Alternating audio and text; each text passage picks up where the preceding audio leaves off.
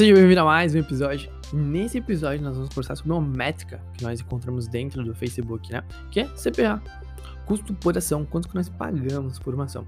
Antes de mais nada, eu sou o Nando, sou gestor de tráfego, trabalho principalmente com e-commerce nesses momentos, né? Então, o conteúdo vem do campo de batalha e analisar o CPA é muito importante, né? O nosso custo por ação, porque conseguimos identificar se a nossa campanha está sendo efetiva ou não. Ou seja, o CPA é o nosso custo por ação, o quanto nós pagamos, né, para o usuário realizar uma ação, seja ele clicar, fazer um clique, seja ele visualizar uma página, seja ele comprar, seja ele adicionar um produto ao carrinho, é o quanto estamos pagando para ele realizar uma ação nos nossos anúncios, né? E como é que nós podemos utilizar o CPA, né? Uma maneira interessante não, efetiva, né? É quando otimizamos criativos, por exemplo. Quando nós estamos pagando para... Por exemplo, nós temos... que vamos imaginar, temos 5 criativos.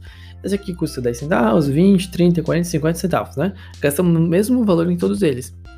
Qual valeria mais a pena? Sendo que um custou 10 centavos para alguém clicar, outro custou 20, outro custou 30, outro custou 40, outro custou 50. Obviamente que o de 10 centavos. Eu gastei o mesmo valor em todos, então esse aqui foi mais efetivo. Então eu posso remover esses aqui e deixar apenas o criativo que está funcionando, que eu estou pagando apenas 10 centavos. É aí que você começa a entender como o custo por ação é interessante, né? É importante para você. Por quê? Você tem lá vários criativos, né?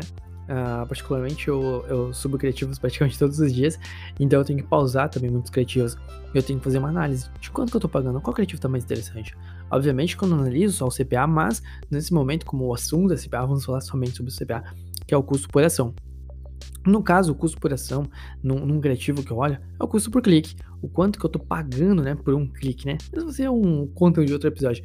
Mas se eu tô pagando muito caro em um criativo, sendo que eu tenho um criativo que tá custando mais barato, por que eu vou deixar o mais caro? Gastando mais dinheiro e tendo um resultado, às vezes, pior do que por um criativo que eu pago mais barato.